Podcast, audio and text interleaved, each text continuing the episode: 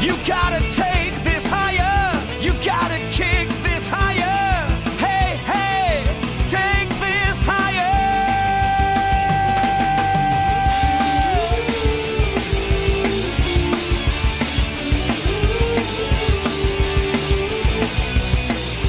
And on and on. I don't want to go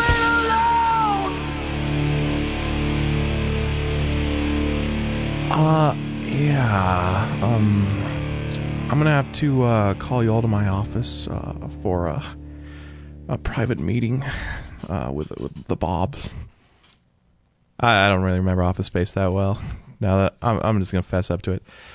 This is Top Ten Thursdays. I'm Sean Lemmy. John Otney. Colin Westman. Matt Carson's. After uh, a week off, we're back. What a wonderful week it was. Yeah, Mm-hmm.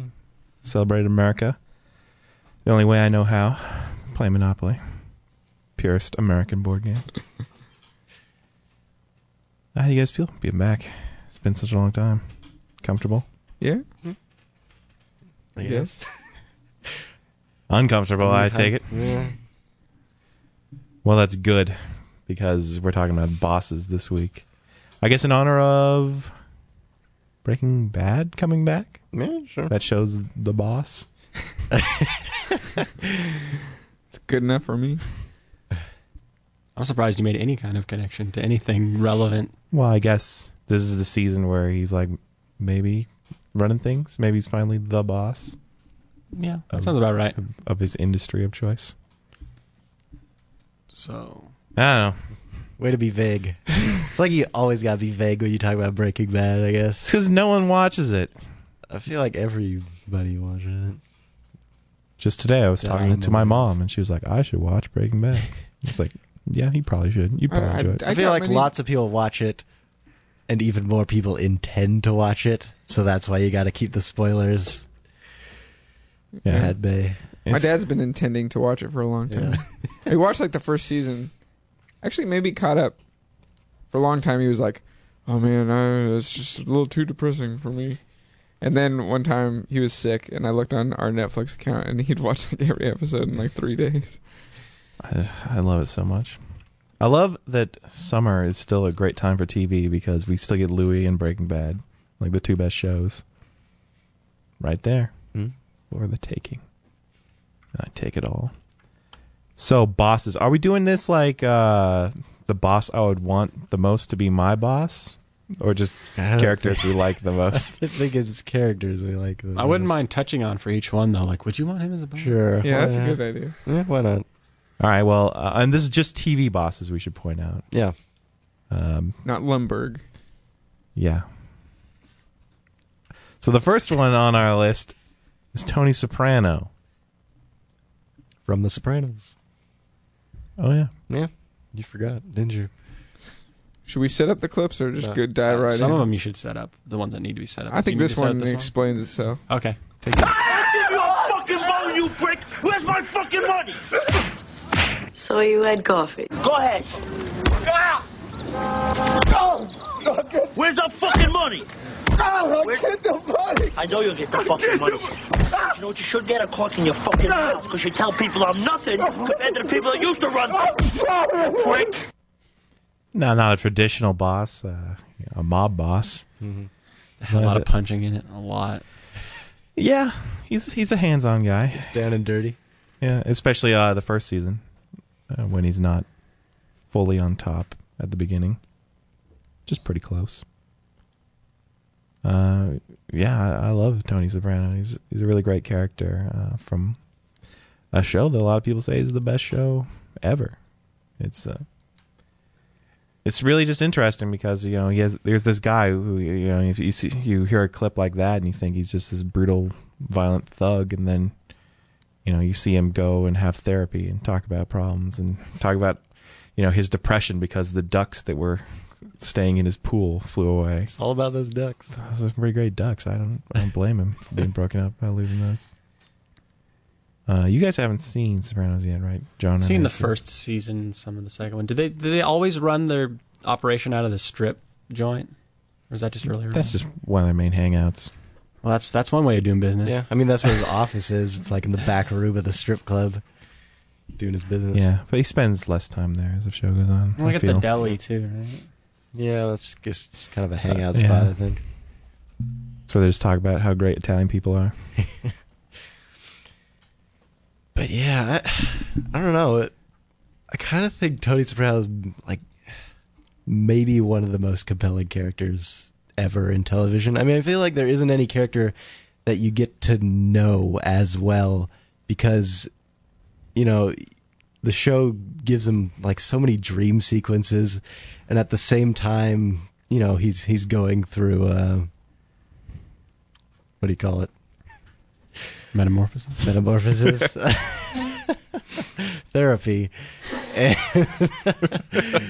i tried it's like you get to go so deep into his psyche and yet at the same time it's like you don't know you don't know what he's gonna do all the time sometimes he'll just fucking shoot some guy and you don't expect it he's Yeah. unpredictable and like yet you get to know him so well I don't know. You can never understand him completely. yeah as, as much as the tr- show tries to, Yeah. to get you to I mean, that's one of the frustrations of his therapist. mm-hmm. All right, I can't spoil Sopranos, can I? Damn it! Uh, yeah, he's he's great. Uh, would you want him? I as would your not boss? want to work for him because that would mean you're a criminal There's a great episode of the show uh, just dedicated to a, a guy who has a sporting goods shop, and he knows he knows what Tony does, or at least he thinks he knows what Tony does, and so he he takes that alone from him, and it just destroys his whole life. It's an awesome episode. It's Is really that- great. is- that's Robert Patrick, right? He plays Yeah. that character. yeah, he plays like a total weakling for once in his career.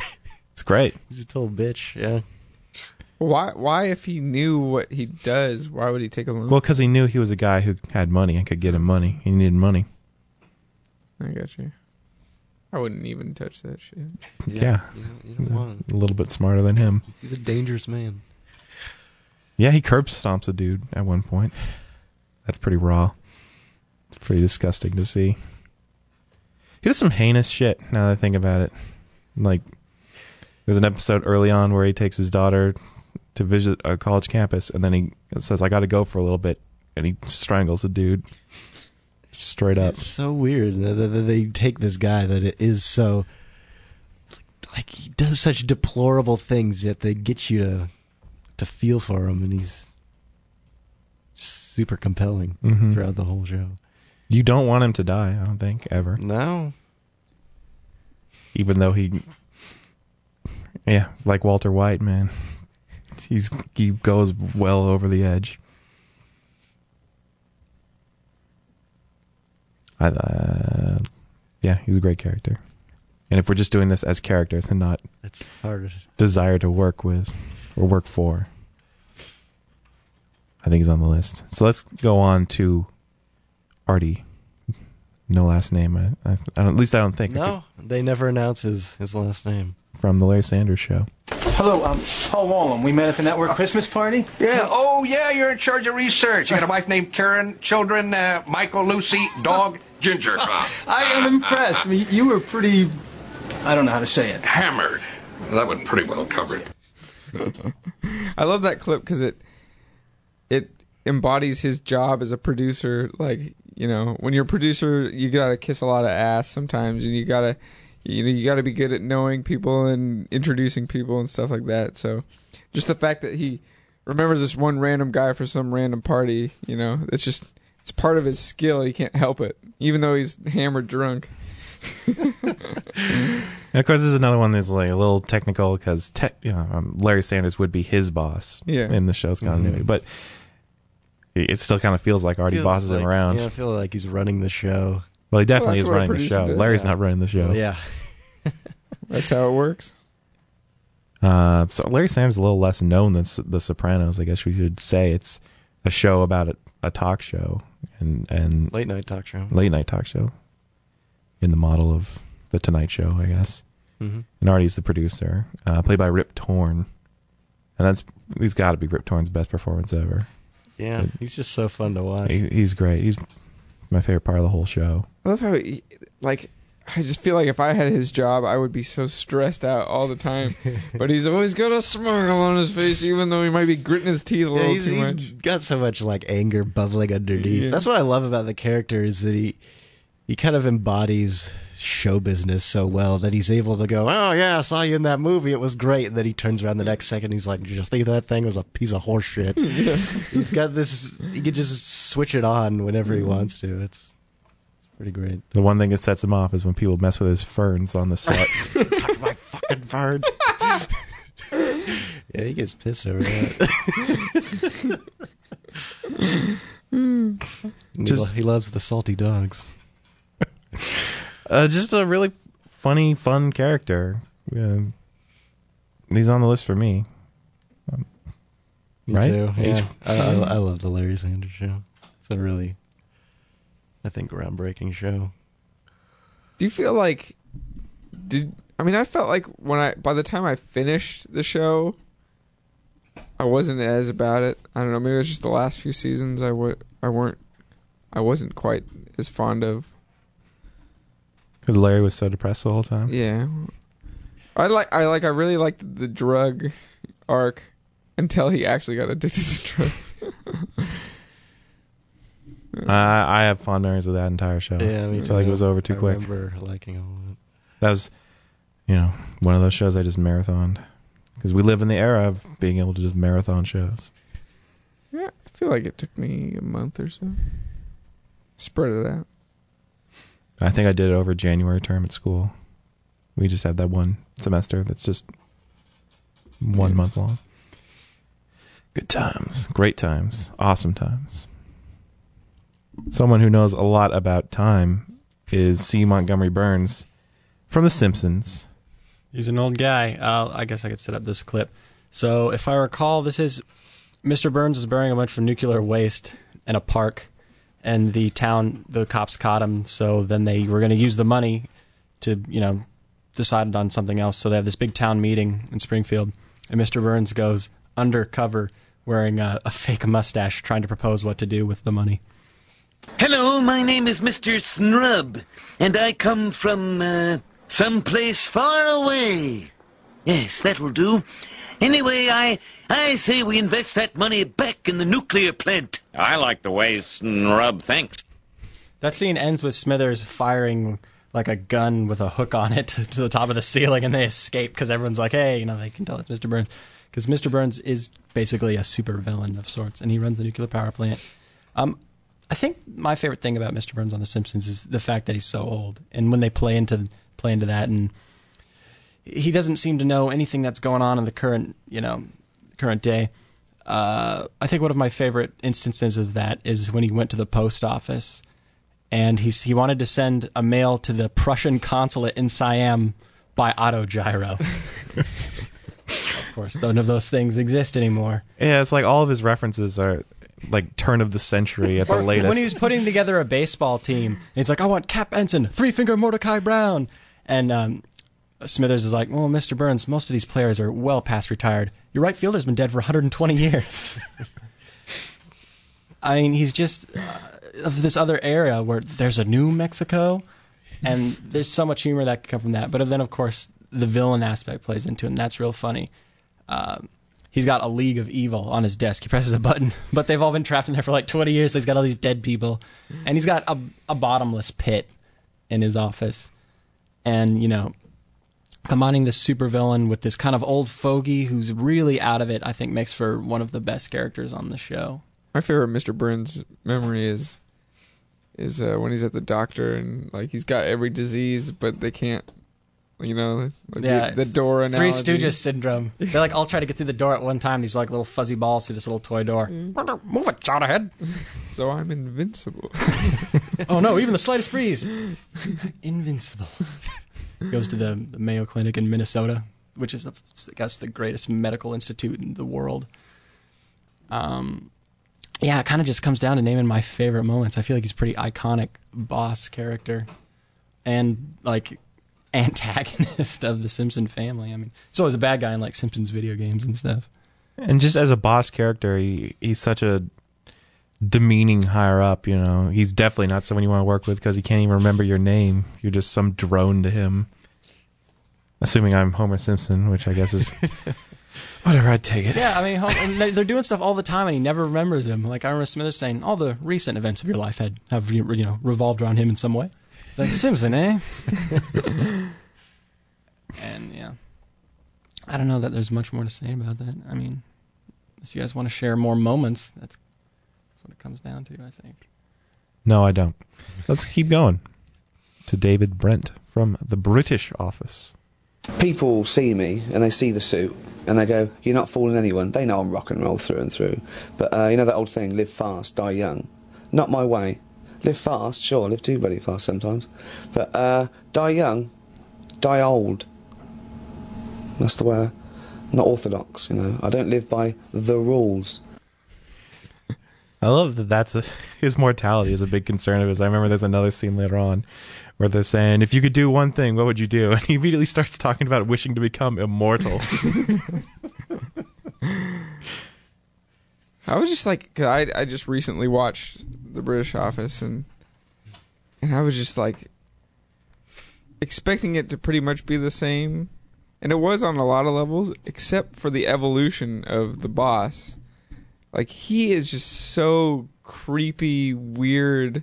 Like Michael is lovable. I I didn't love David Brent at all, like whatsoever. I think he grows a little bit. Yeah, a little bit, just because you're watching the show, and he's funny. But like, he, like he takes the sexual harassment and the racism to like a whole new level. Maybe just because it's on British TV. It's just. I don't know what you mean about British TV. I just mean they- they're a little more raw. You know, they can swear and stuff. I guess. We got HBO on here. We got Artie on here. Uh, I love David Brent because he seems almost like he could be a real person, but he'd just be the worst person ever. uh, but it's so fun to watch him when you don't have to actually deal with a person like that. I mean, the person who thinks he's so funny but doesn't make anyone laugh. And Definitely creates like the most awkward situations. I can imagine that person existing, and you're like talking to him maybe. In some I feel like we know a couple people like that. Yeah. We're gonna name names. It's like let's not. sit through this, I guess. It's just so funny. Like uh, what else pops immediately to mind for me when people talk about David Brent is his dance that he does. So good. He talks about he's got all these great dance moves, and I was like, all right, let's let's see it, let's see it then. And he just does the goofiest, most bizarre dance. and he says, "Everyone, give me a beat," and they're like clapping, and it's like, "No, no, no, it's the wrong beat." And he just goes. "Eh, eh, eh, eh, eh, eh." And it's after, of course, like you know, his corporate boss comes in like tangoing amazingly. Mhm. Oh well, that, that's not that big a deal. Yeah. Uh, and uh, him and uh, what was his name? Third Dwight Garrett. Gareth. Gareth. Yeah. There, there's a fire, and they carry the woman in the wheelchair halfway down the stairs, and they get tired and leave her. like, oh, it's just a drill, you know. And the real thing, we'd take you all the way down.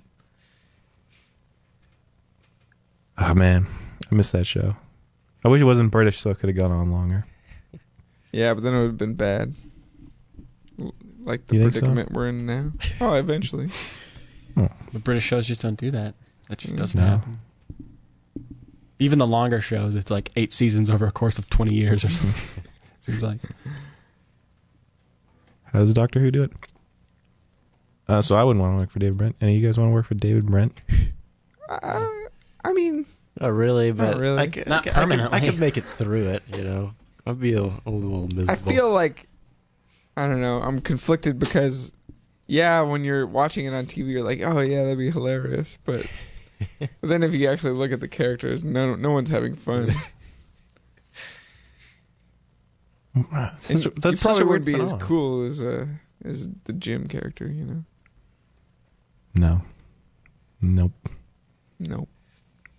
None of you listening would be as cool as him. So that's Martin Friedman. He's a movie star now. it's debatable. Is he Bilbo? He's Bilbo. That's what I thought. And uh, the guy from Hitchhiker's Guide to the Galaxy. I don't remember that movie at all. He does. no, he doesn't. Maybe. He got to act with most deaf. I remember after we saw that movie, you're like, dude, Mos Def is the greatest actor of all time. he blew my mind in that I, movie. I was pretty about him in that movie. yeah, I feel like you're pumped about Mos Def's acting career. He is a good actor. He's pretty good on Dexter. It's debatable. um, oh, he was good, Sean. He was good. God, pissing me off. yeah, I don't want to cut David Brent yet, Mm. but I think he's probably eligible. because working for him would be so bad. Duke Phillips. type Do you remember this guy from The Critic? Maybe a little clip will refresh your memory. Whistlebug. That's not a word. Get Webster on the phone. Noah, how you doing? It's Duke. How much would it cost to make Quizabuck a word? I don't know what it means. Uh, how about a big problem? Great. How about that other word I invented? Dukelicious. No one's using it. What a Duke catastrophe. Jay, get a pen and paper. I'm going to dictate my will. What am I, your secretary? Son, the only thing you have in common with my secretary are humongous breasts. Now take down my will. Can do, Mr. P. That's from The Critic, and that was a show where John Lovitz played a movie critic. And Duke Phillips was the head of Phillips Broadcasting, formerly Duke Phillips House of Chicken. He's basically this kind of Ted Turner esque millionaire who just throws money around. He's also, I, I seem to recall, he's kind of superhuman in a way. He's really strong. He's always like picking up Jay and using him as gym equipment. He really kind of abuses him and makes fun of him, thinks he's gay and stuff. Um, and I, I was just thinking about it earlier. Probably one of his most iconic scenes was he has this. Uh, he donated this statue to this hospital, which is a big golden statue of him that like talks, but pigeons like fly into its mouth because pigeons are really f- attracted to his voice. and then right after he says that, a pigeon flies in his mouth. He's this real, just cartoonish. Well, I mean, it's a cartoon, but real outlandish um, boss. It's a little Ted Turner, a little like Richard Branson in a way. Charles Napier does the voice. He's a real talented, um, kind of just side man in lots of m- movies like Blues Brothers and stuff. I mean, you maybe Austin not- Powers. Austin Powers. He was in Read Austin my Powers. fish. He's done a lot of good voice work though, and I think this is probably his uh, his best role as a voice actor, and it's maybe my funny, the, my favorite character on the show. Um, I don't know about that, but. Uh, Well, he's a little more cartoonish than everyone else on the show. well, what about Jay's dad? I He's like just- insane. Yeah. But he's not a main character. Yeah, Duke is in every episode. He's like the second most important character, or third. You know, he's up there because he's pretty integral to Jay's life. But I just like how he plays off of Jay so much. Jay Sherman's such a pathetic character, Mhm. and it's so it's so much easier for this handsome big guy to pick on him. And there's a lot of great humor that comes from that. And he's had a lot of good episodes. Uh, There's one where he ran for president. They found like they were trying to like, I don't know. Um, tar- tarnish his image by they found this like video of him petting a cat and like singing a song because he really loves cats. That was like his one of his secret shames. I think I'm not sure if it was the same episode, but he also had this evil eye power that he possessed. Ah, you remember this really well. It's been a while. Well, I watched it a couple summers ago. It's not that many episodes, I don't think. No, it's not. It's like 18. Sadly, short lived. but very funny. Had a lot of this. I feel like it had a lot of same Simpsons people on it and stuff like that. Um, but I think it's just the case that not enough people's seen it, even within the group. That I mean, that much. I think we've all probably seen one or two episodes. But he's pretty funny. He's pretty funny. Give a, give a shout out to Duke, Duke Licious. It's a Duke catastrophe that he's not going to make the list. Yeah, it is. He just can't. People be like, Whoa, what are you doing? What are you Well, those people would know what we're talking about since they're listening. And we just informed them. This is what we do. You make a good point. and yet I'm cutting him anyway. Duke Phillips. Rest in peace. I guess. Maybe. Oh, a Breaking Bad entry. It's Gus Gus Fring. It's a pleasure to see you here. What can I do for you? I will kill your infant daughter. I like that that clip gives you all the sides of him of Oh, Gus, because he's definitely one of those characters that wears this just well he hides in plain sight with this just regular businessman, and then And he's such a great guy. yeah, he, Like he he donates a charity. and ninety stuff. percent of the show, I'm all about him. I'm about him 100% of the show. Uh, I'm not really about him when he's trying to kill babies, but He's just saying that. I think he could do it.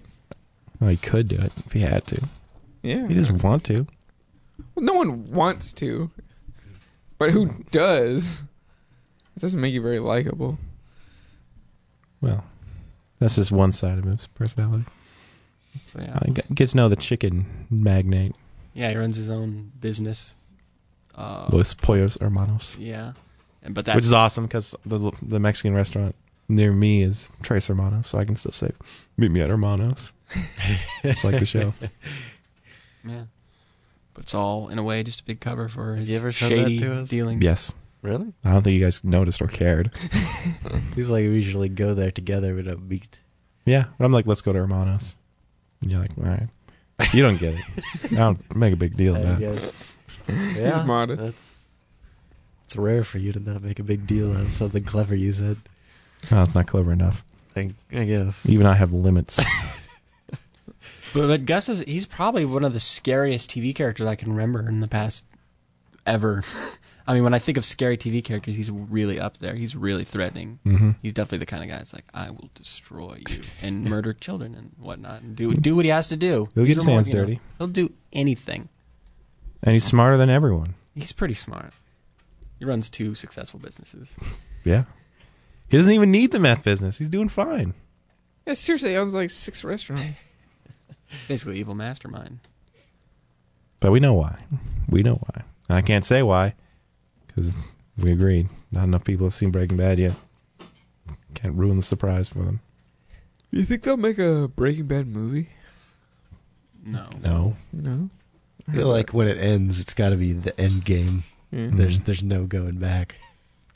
Yeah, I feel like where, where we are now, it's got to be either, well, Walt retires or shit goes down hard. Shit that can't be undone. yeah, and uh, since they made a whole season, I think it's going to be the latter. I agree. But, But- is he a person you would like to work for? I'd like to work for him at a chicken restaurant. You know, the thing is, the thing is, is uh, I feel like everything would have been fine if Walt had just paid. You know, if he'd just done what he was supposed to do the whole time. Yeah. Like I feel like he's pretty fair, actually. So Yeah. you just don't mess with him. You know, just you have a nice gig, stick with that. You could be settled for the rest of your life, but you got greedy and shit uh, went down. I wouldn't put the blame on Walt. It was it was Jesse that was fucking shit up. Well, their team, like they, he, he always says that he takes like responsibility for him. Like they're they're a soul, they're a package deal. But I agree. I mean, i yeah, if if he just did what he was supposed to do, eh, three million bucks. here you I go. would. I would consider working for him. I mean, I don't know what I in what dare. capacity. Okay, hundred percent work for him at a fast food chicken restaurant. Yeah, I don't think I'll get killed. 90%. Would you Cook if some you meth knew he was a meth kingpin? What does it matter? I'm Oh. not on his. what does it matter? Well, what? I'm talking about being a fast guys food doing employee. shady shit on the side. Yeah, if Yeah, you know about how- that, that makes you part of a criminal conspiracy. Yeah. I mean, You get recode. do I know about it because like oh he sent me on an errand to pick up some guns or something or do I know about it because like this one guy came in he's like hey there's a- there's a word on the street this guy's a meth kingpin Like that guy. yeah so it's like you know, I don't even know if that's true What if he like forces you to do? but that's the some shady thing shit? that's the thing I don't No, Gus he wouldn't wouldn't, yeah. Gus, yeah he wouldn't do that he's not gonna mix the two businesses I guess. It's not like you're going to apply for a job at a chicken restaurant. It's going to slowly lead to big, you know, one of his henchmen or something. No. You got to start from being a henchman or something. You got to be already be a criminal. you gotta enter that business from that You're not just door. go up to him with your chemistry. You're This is gonna- like, you know what? You're a good guy. I can trust you. Come with me. Yeah, he's not that stupid. I guess not. no, he's fair. He's a fair, fair, bo- fair boss. But I don't know that he's that iconic of a, a boss like character. He's just a pretty strong character and a pretty damn good show. I Yeah. don't know. It's borderline. Well, let's just cut him then. Just cut him there. All right. He's a good man I just want to listen to in a that clip bad again world. It's a pleasure to see you here. What can I do for you? I will kill your infant daughter. That shouldn't be funny, but I guess Take it out of context. yeah, it's not like when you're watching the episode, you're like, Zing. That's how, that's how we should watch Breaking Bad. oh. Great. Uh, got that looked forward to on Sunday. um, how about Jay Peterman from Seinfeld? Hello, Mr. Peterman. How are you feeling? Elaine, I'll be blunt. I'm burnt out. I'm fried. My mind is as barren as the surface of the moon. I can run that catalog no longer. What? Well, who's going to do it? What about you? Me? Why me? Why, indeed. Mr. Peterman, you can't leave. I've already left, Elaine. I'm in Burma. Burma? you most likely know it as Myanmar, but it'll always be Burma to me. Oshos, Elaine! You there on the motorbike! Sell me one of your melons! And it'll always be Berman to me as well. Uh, Jay Peterman is one of a couple real life people that is, are just completely made up by Seinfeld. Uh, at least I assume. I assume that Jay Peterman has no actual basis in the actual John Peterman person. They just took the Jay Peterman catalog and imagined this is the person who would be responsible for something like that. I Think just, so? I just love 'Cause it. That was the thing. He like talked like the way the Yeah, the clothes are man. described in his in the catalog, which is a joke I don't even get. and Probably never will because I've never picked up a J. Peterman catalog. But I like that he always goes by Jay Peterman. Yeah.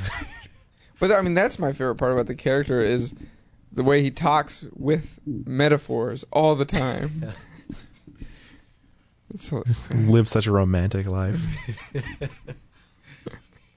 Jacopo Peterman. Isn't that his, isn't that his name? Isn't it like Jacopo? So the real person, is, I think, is just John. Well, yeah, Peterman. but he, that, he's, he's different. He's, you know, Uh, real Jay Peterman isn't quite. Did they run As into ad- any adventurous. any trouble with that? Like using a, a company's name? I don't think so. I feel like they got the uh, The okay. permission. Yeah. Hmm. It's just funny because I was reading that the real Jay Peterman and John O. Uh, Hurley like are friends now. They like Right. go out and like, oh, Jay Peterman, but they're not actually talking to him. They're talking to John O. Yeah. Hurley. so that's pretty funny. But yeah, I just like his whole attitude and everything. That's kind of, I don't know, majestic or something. Just He's got a heroic, great- he's got a- Eccentric. the way he talks, He's got an eccentric, incredible definitely. voice. and a great passion for Iggy, Iggy comics. Ziggy. Ziggy, excuse me. But would you work for Jay Peterman? Definitely. Yeah. I guess. Be hilarious. I mean, this is the guy who fired Elaine for not liking the English patient. Just gotta, you know, just tell him what he wants to hear. I guess I would work for Jay Peterman. I just wouldn't want to have an intimate relationship with him like Elaine does. I'd like to like you know see him at get-togethers and office parties and we could take take you on trips to Africa yeah. So see, I Elaine don't- couldn't I don't go. think I don't think I would like that. because she tested positive for opium. It's true. Yeah, I don't know. I worry about his moods. I feel like I get on his bad side on accident. That's a deal breaker. Yeah, Yeah, it for- seems like it is pretty easy to accidentally get on his bad side. he just likes people with gimmicks. I don't have a gimmick. You're tall. It's not good enough. My God, you're a giant. That's what I'd say to you. I'd like to climb that peak. It's getting all strange. That's. Uh... Is he on the list? He didn't want an intimate relationship, remember? I feel like you should be, but I don't Uh, know. I don't know. I feel like he's too minor of a character because he didn't come in till like the later seasons. It wasn't. Yeah, he's in, like- it wasn't like he was in every episode. He's in, He like, just 20 showed up. episodes. Twenty. Yeah, that's not that many for sitcom that aired. That's what 20. Seinfeld's all about, though. It's all about the minor characters. No, I feel the like main it- Yeah, it characters is. are so good though. Well, yeah, but I mean, but that's how they kept the show fresh. I felt like that they have so many great minor characters that are I agree you know with that. come in for twenty episodes or so. You know, Like Bubble Boy. They're Yeah. good, but I don't, I would say it makes the show. I think it's a big part of the show. Sure.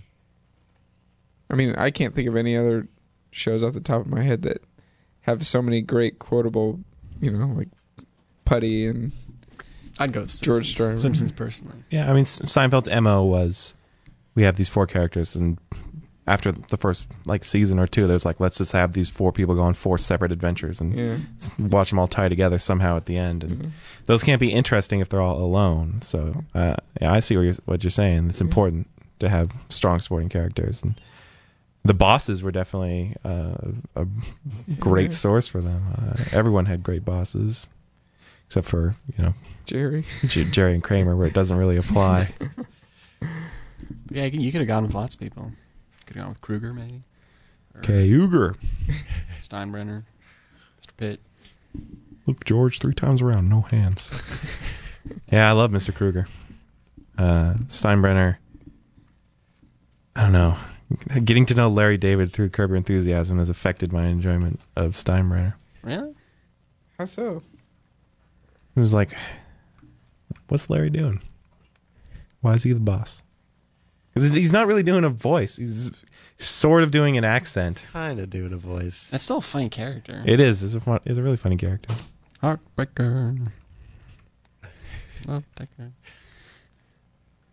But yeah, He likes those calzones. boy howdy. Yeah, let's make a bunch of references that not everyone will get to feel powerful. Assert your dom- assert your dominance. Every episode. I wanted to make it clear right now that Matt is always the one making that sound. Colin. Yeah. That's why he said Matt, because he meant me. You can't wiggle your way out of this one. It's an illusion. Uh, okay. But I'm leaving him in the maybe column for now. Yeah. And moving to Jimmy James from News Radio. Hey, may- maybe you heard of a little movie called Sound of Music. Well, who could forget it? Yeah. Well, the original sword. I don't recall a sword in the sound of music. Oh well, let me refresh your memory of this little number. sound of music. Sound of music. Music, music. Sound of music. You remember that? And that's Stephen Root as Jimmy James from News Radio, a show about a news radio station. And he's basically this billionaire that, for some reason, is interested in micromanaging this radio station that he owns. So he's always just popping in and then talking about all the expensive stuff that he's bought or that he's you know, he's planning. I was just watching an episode recently where he was planning on building this tower that's shaped like two J's. It'd be like 200 feet tall, and there's like pool. There's like all sorts of just stuff. It has a, its own justice system, which I don't entirely understand. But he's such an eccentric character, and Stephen Root. I love Stephen Root in just about anything he does. Just really goes nuts with this character. Uh, the only thing is, I haven't. There's only so much news radio I've seen, so there's only so many. mm, You know, remember the time when? Mm-hmm. No, I know. don't, I 'cause only have I've so seen, many. like, I only have six so many of episodes. those. But he's a really funny character. It So- just makes me, you know, since we're in the Cairo Radio Center, How dare you reveal our recording location? We're going to get bombed. John already revealed it Terrorists on have the already Facebook. won. I just wish I had a boss like that here. That would be awesome.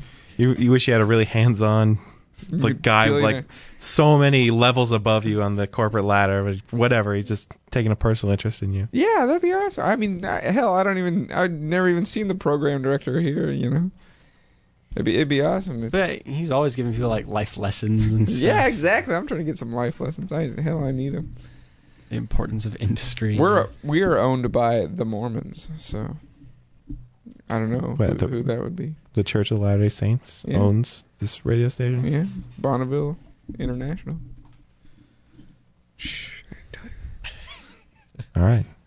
Romney 2012. Um, Joseph Smith's about to come down here.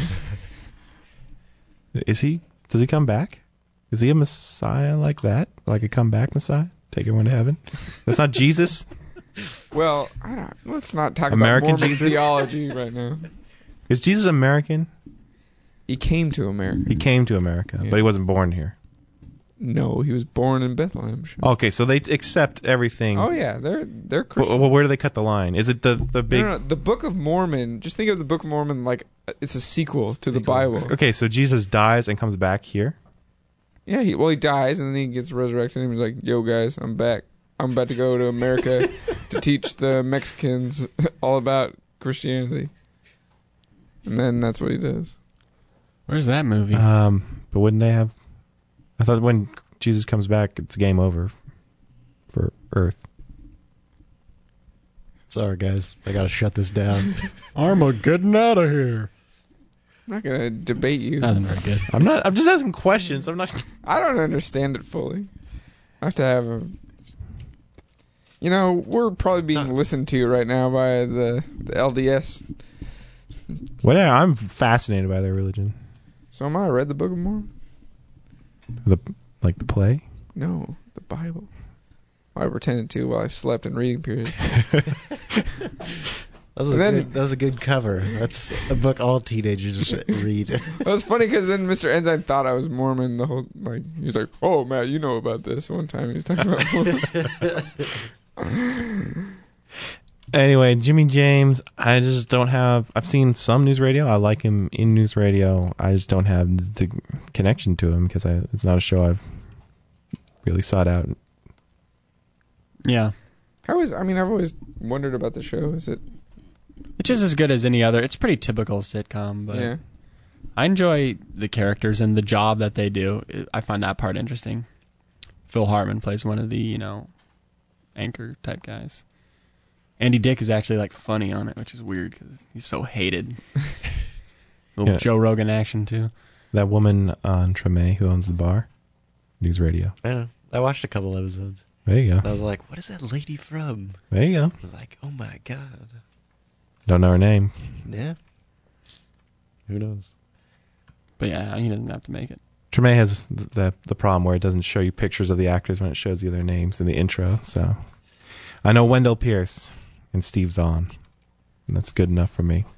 Melissa Oh, and- Leo. and yeah, and John Goodman too. Speaking of Johns, how about Jack Donaghy from Thirty Rock? Where is he now? I tracked him down to an address in Brooklyn. He's on LinkedIn, Lemon. He might as well be dead. so I throw him a lifeline if he comes crawling back like a uh, crab, I guess. What else crawls, Lemon? Babies. Jack, you have one. Wow, this is a good clip. Uh, I just love when he references things like LinkedIn or something like something people have. Like I have it, you know. You think you need it, you know. But Jack Donaghy, he's he's a giant corporate boss. He makes bajillions of dollars. You what? What are you looking for a job? LinkedIn. oh, I love it. It's great. Uh, it's it's so fun that they have such a liberal actor playing such a conservative character. You know, I I assume he's basically playing the antithesis to himself, uh, Alec Baldwin, with Jack Donaghy, and he's just so he's so likable anyway. just like completely out of touch with the common man. I, I, I know I know there's a scene where they ask what's what's what's the price of a gallon of milk, and he says sixty dollars.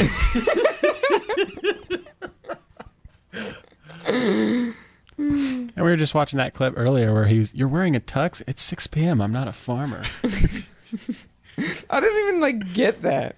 Like, do Richfield just Richfield gotta be fancy at some point in the day. like they get home from work and they slip on their tux.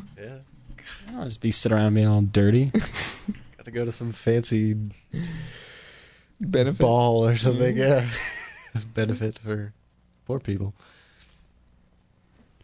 Sorts of benefits. Yeah, and when they talk about Alec Baldwin leaving the show, it- it's good. That has to be the end of Thirty Rock. It could not live without him. He's so good in this role, and you kind of think like he he was an actor like begging to be cast in this kind of role, but he couldn't have really done it when he was younger because he's just too handsome to play like a, a a smaller bit part. He had to be like a leading man, but he never really got to be that great of a leading man, even though he's a fantastic actor. Mm-hmm. Yeah, I, I, He can do comedy so well. he got some good work under his belt. I wouldn't I wouldn't write off his younger career. I know. but I I, mean, would the most mostly. famous thing he has is a scene that lasts five minutes. Glengarry Glen Ross. So yeah. Not for October's pretty good. Beetlejuice. Okay. The cooler. Did he get an Oscar nomination? Anyway. that was when he was a bit older. That's true. Uh, you're talking about wanting a personal relationship with your boss. How would you like a uh, Jack Donaghy relationship? I find myself jealous of Liz. Like, I think that we. I, I mean, I re- I just really like how their relationship has grown as far as you know, realizing that it is kind of a mentorship and they kind of need each other even though they're so polar opposite. You know, it just made me really sad. So I thought Liz is kind of a boss too. Yeah. And I thought, "Ugh, there are no women on this list. That's kind of a shame. I guess most women bosses are portrayed as, you know, bitches. Basically. I was gonna say that, but I didn't want to. There's, there must be some good example out there. I can't think of it. Judge, is a good Judge boss. Judy. Judge Judy. She's nice, right? If you didn't break the law. um, do you see Jack Donaghy making the list? I'd like him to. I'm open to it. I think so. I think he's my favorite part of the show. He might be. He's definitely my favorite part of the show. I'm going to single out one character at least. Although early on, like first season, it was probably Tracy Morgan. Mm-hmm. 'Cause He's his crazy was new to me at that point. I certainly like seeing Alec Baldwin doing his impressions. yes. When they had to get Tracy like therapy and he's pretending to be his dad, like, I'm your daddy, Tracy. Uh, I love that that they can get Alec Baldwin to to do such wacky stuff on that show. He's just so game for it. It's that's awesome. I feel like he just wants to. Yeah. like, who knows? Maybe sometimes it's like his idea. He just strikes me as that kind of guy. No, to the white guy that married my mom. Well, uh, Tracy, you, you have to uh, take into consideration your father's feelings. That, I would have played that scene if it was not like four minutes long. But it's a great scene. If you haven't seen Third Rock yet, watch that one scene. It will change your life. Like a beautiful song. Or like a speech by Jed Bartlett, present from the West Wing. Excuse me, Charlie.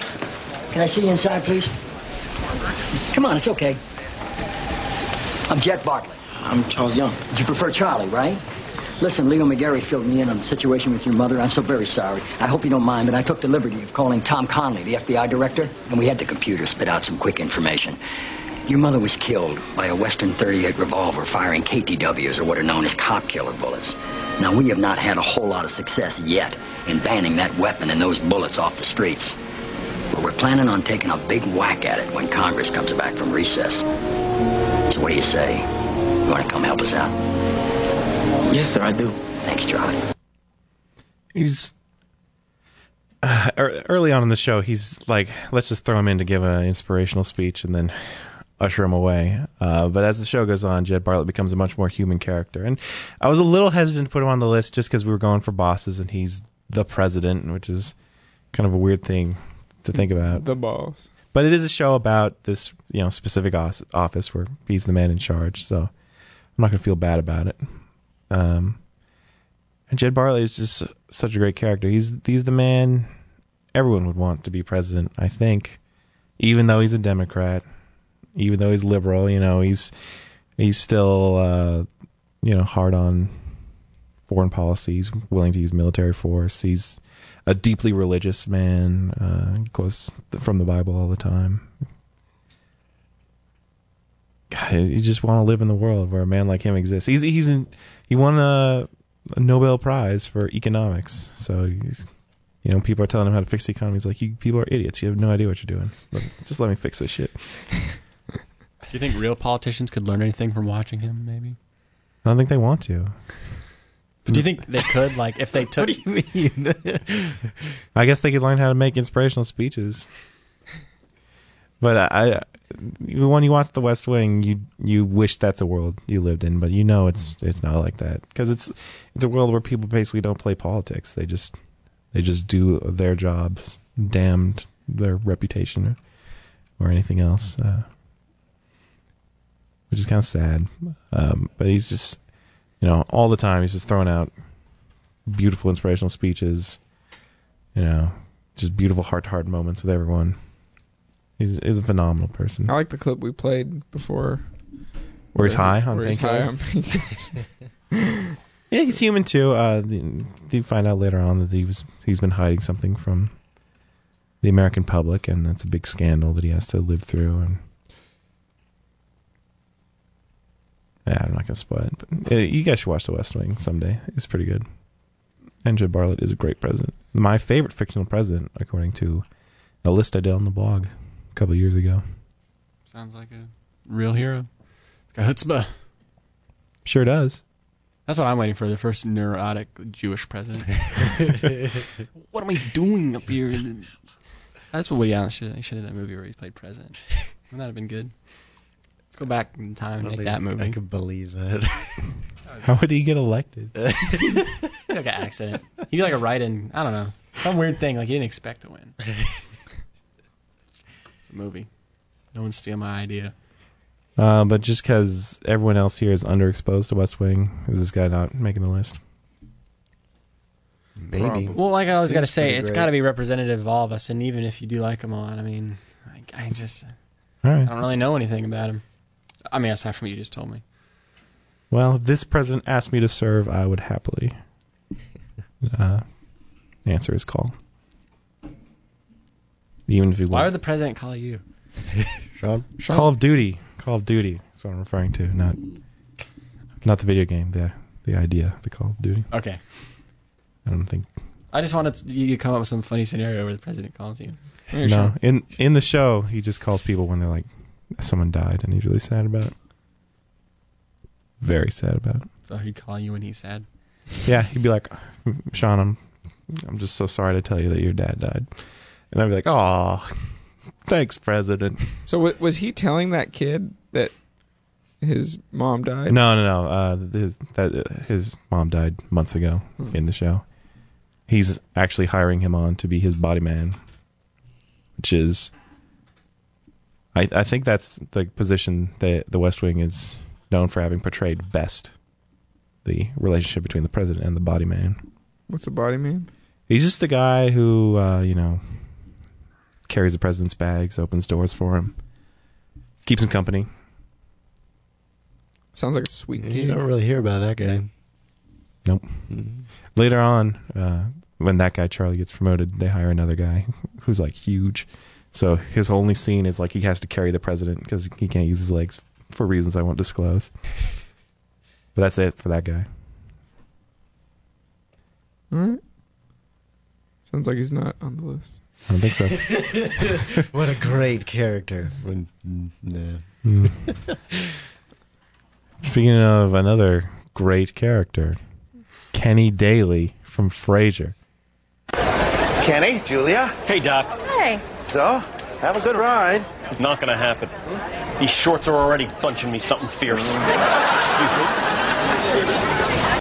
There's not really a lot of Kenny Daly clips you can just get on the, at the drop of a hat, uh, especially because he was kind of the last in a series of bosses Frasier had on Frasier. Uh, he's just the one that stuck around because he's great. I would totally work for Kenny. Such a nice guy. He's, like so a- well meaning. he- he's like, I mean, he's one of those bosses you can kind of walk over. Yeah, you know? he's- he doesn't have much of a spine, but Yeah, and especially in in like ra- in radio where you, there's the talent, you know, and and he, he he's almost always trying to kiss up to everyone, make everyone happy, you know, and he's just so awesome. He's bunching up something fierce. I don't know. He seems like a pretty minor character to me. Yeah. For this list, I just wanted Frasier to be represented. because we all love Frasier so Yeah. much. God, I love Frasier so much. my man. So good. Wish I was watching Frasier right now. you guys want to start a Frasier? Kenny, podcast? Julia. Hey, Doc. The closest Hey. we got to so, watching Frasier, Have a so- good ride. Not gonna happen. These shorts are already bunching me something fierce. Bunch me something fierce. Audio. That's all I can see. He like walks off at the end of the clip. I will describe that part for the people that ha- don't seek it out and Did watch he, it on did their he own. just give up on that race? Yeah, 'cause I of the think he's shorts. like, no. all right, Bunching me something fierce, Game over. which we can relate to. We know what he's going through. Sure. Fat men riding bikes don't go together. I guess he won't make the list because he's so minor. But I just wanted to give a little shout out, to Kenny Daly. Consider it shout, Ed. Speaking of people who shout, Lou Grant from the Mary Tyler Moore Show is the character we're going to talk about next. in a couple seconds. Miss, would you try answering the questions as I ask them? Yes, Mr. Brand, I will, but it does seem that you've been asking a lot of very personal questions that don't have a thing to do with my qualifications for this job. You know what? You got spunk. Well, yes. I hate spunk. Tell you what, I'll try you out for a couple of weeks, see if it works out. If I don't like you, I'll fire you. Right, right. You don't like me? I'll fire you. That certainly seems fair. So that was a clip from the first episode of the Mary Tyler Moore Show, in which uh, Mary first gets introduced to Lou Grant, and in that scene, you basically get the whole dichotomy of those two characters that runs for the entire show. You got this perky, eager career woman who has to work for this grumpy, hard drinking boss,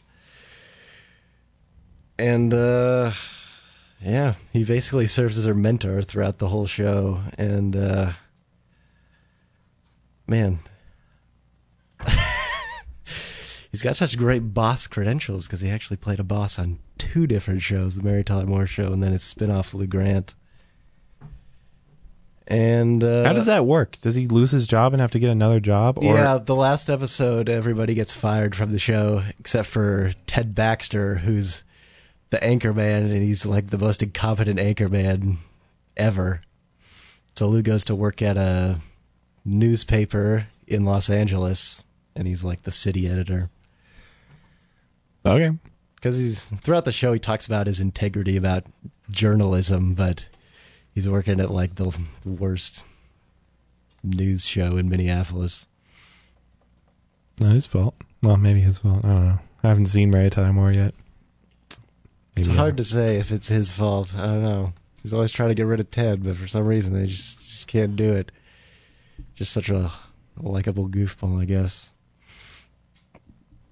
And I mean, I like him just because he he has that sort of gruff, like no nonsense attitude. But he's he's got he's just like a teddy bear underneath. He's got this sweet side that you get to see throughout the show. And I mean, I don't know. I, I look at some other TV bosses, and I feel like you can see a lot of Lou Grant in in like Jack Donaghy. Just the relationship be- between Liz and and Jack is so similar to to Mary and Lou Grant. And same with Ron Swanson and Leslie Nope too. I just feel like I don't know, very influential boss character, I guess. Yeah, I figured you were going to say something like that. Yeah, you would. The problem is, I, uh, you you got to make this case on your own, Colin. Because what does that mean? I haven't. I, don't know I anything. just finished watching the entire series of the Mary Tyler Moore Show. Yeah, and I've just finished a 23 year streak of not watching any of it. just finished.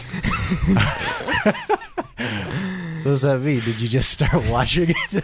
oh, I had to listen to that clip earlier. Okay, that's it. That's all you've seen. I've seen the opening credits. It's a gateway. Saw the Freddie Garcia commercial. All right. Well, it's a great show. Uh, kind of set the archetype for all these, you know, workplace sitcoms that, you know, a lot of which we're talking about on this list. But uh, yeah, you guys just don't know. So Don't know. I like to He's up. great though. He's he's probably my favorite character on the show. And there's Well, I don't feel like we have that many. You can always put them down for a maybe. I like to. I mean- if you guys had seen more of the Mary Tyler Moore, you'd be like, oh, no brainer. I'm sure it would because I've always liked Ed Asner. I mean, he got his own show. I mean, he's yeah, he's, the, he's the just- character's got enough strength to carry another, you know, thing. and it's a drama is the weird thing. It's like this hard hitting drama that The tackles. second one? Yeah, Lou Grant. It's an hour long drama. That's weird. It's weird, but I don't know. I've only watched the pilot, but it like works because Asner is this kind of actor that he had like a dramatic theater background, but yet he'd also done like improv at Second City. So he's like just as good as the dramatic stuff as well as as the comedy, and that comes through in Mary Tyler Moore, which isn't always a show that just goes for straight laughs. It also has a lot of a lot of great character moments too. I just, I just can't think of any other time Mm-hmm. where that's happened. That's pretty unprecedented. As is the fact that he won an Emmy for playing the same character on both shows. Yeah. That's also never happened. Probably never will happen again. Should have happened with Frasier, but you know we won't go there. We won't go there. Cosby Show followed up by Cosby Mysteries. Yes. The the prestige worthy Cosby mysteries. which was mentioned on an episode of The Simpsons where Ed Asner played a boss. What the See? He's such a great boss. He was hilarious on that episode. He plays the well, it's a newspaper, so of course, of course. But Homer gets mad at the TV critic because you canceled the Cosby Mysteries. that show had endless possibilities. He's got the credentials, Sean. All right. So is that a maybe? I'll believe you for now. Moving on, we have Michael Scott from The American. When I was five, I imagined that there was such a thing as a unicorn. And this is before I had even heard of one or seen one. I just drew a picture of a horse that could fly over rainbows and had a huge spike in its head. I was five, five years old. Couldn't even talk yet. It's Michael Scott, the boss at Dunder Mifflin Paper Company. What I love so much about Michael is that he always tries to be so inspirational when he really has nothing inspirational to say. It's always the stupidest thing you've ever heard. He's always taking them away from work, what they should be doing, to do to go in the boardroom and some we- do some weird um, I don't know, kind of uh, just community project like the the, Yeah. ti- the time when they had diversity day and they- Yeah.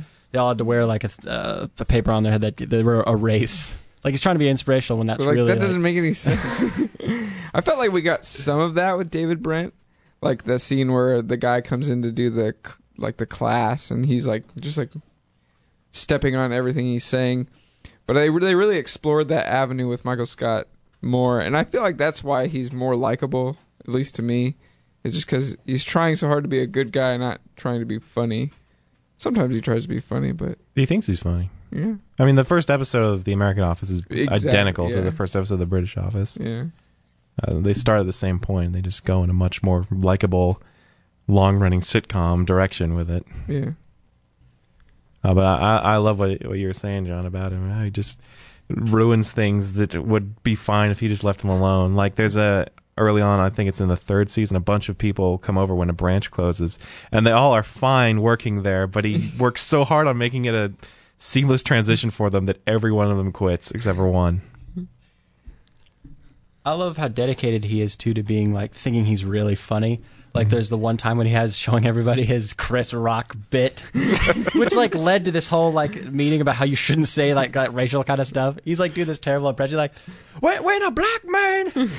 you know, he thinks that's funny, but he's he's just so un- oblivious to what's politically correct sometimes. And of course, all that leads to my favorite part of the office is his relationship with Toby, the human resources guy. Oh God, it kills me every time he just comes out. Toby's like, oh, I can't really do this. you know. My favorite Toby moment was he's talking. They're eating lunch in like a cafeteria, and he's talking about like when his parents divorced and like how much it was really hard for him. And Michael just silently pushes his lunch tray off the table and then walks away. It's like a nice moment. You think that finally Toby got through to Michael, and then nope. And it's so interesting because Toby, of course, is the one guy in the office that doesn't have to do whatever Michael says. He's the one guy who Mm. doesn't actually work for him. He's the one guy who's always killing all of his fun. It's, he's like a big baby. I'm kind of rewatching it right now, and my favorite part so far is is when um when Toby has like you know all- he he listens to everyone's complaints and he just writes them down and puts them in a box, and they re- and Michael like finds the box and they rehash it. So he reads every single complaint, and they like have to like what is God, like they have to iron out all these complaints and differences between everybody and it just leads to everyone getting so mad at each other oh it's great so would you like to work for michael scott I don't think I would. yeah it's the same kind of thing as the british one it's kind of like like i feel like i would but then you wouldn't be as cool as jim so you wouldn't have a and good you'd time be sitting through all this really stupid pranks and everything. Like I was just thinking at the time when uh, he's calling the in, the intern guy Ryan. He's like calling him on his cell phone. Yeah. And he's going, "Hey Ryan, It's Michael Jackson. Call from Wonderland. Don't you mean Neverland? it's Tito Jackson. He's just so annoying. And then later, he's like he's like dialing his phone, and Ryan won't pick it up. And Mike's just banging on the guy's like, pick it up, pick it up. And it's, it's Mike Tyson. There's these weird fixations on people.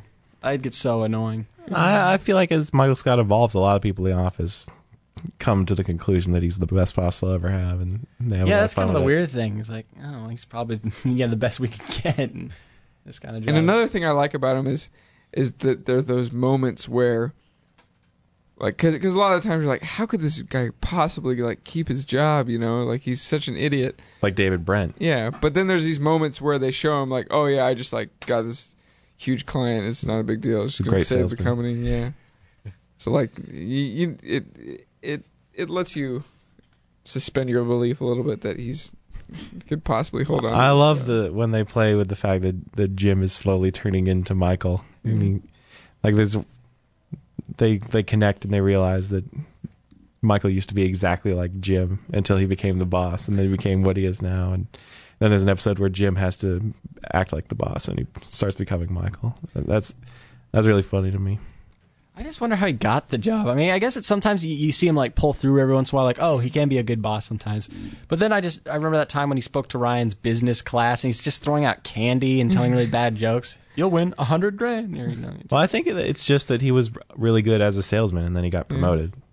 He didn't. he I like never that they bossed do anyone show around that he before can be good sometimes, like at Mhm. his job. He's Yeah. not just having these really dumb like parties and weird meetings where he's got like, what was, what was that one where he had these pictures of like people who had to like fight against like obstacles, like Tom Hanks and like Forrest Gump and stuff. I don't know, but it, Oh, yeah, had- there's also Tom Hanks in Big. There were two Tom Hanks pictures on the wall. I guess he thought I don't know if he said it was from Philadelphia or something, or if he just had it there. Mhm. Well, Tom Hanks is on that wall twice. What did what did he co- overcome? You know, in being he's growing too fast.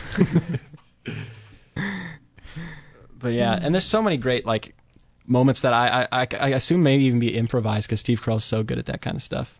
Like the one clip that I was desperately trying to find to, for this was my favorite moment that I keep talking about, which is the movie tagline that he came up with for a movie that doesn't exist. He had no arms or legs. He couldn't see, he hear or speak. This is how he led a nation. I love that so much. That is so perfect. He's one of those characters that just kind of has this endless list of quotes that are Yeah. bizarre.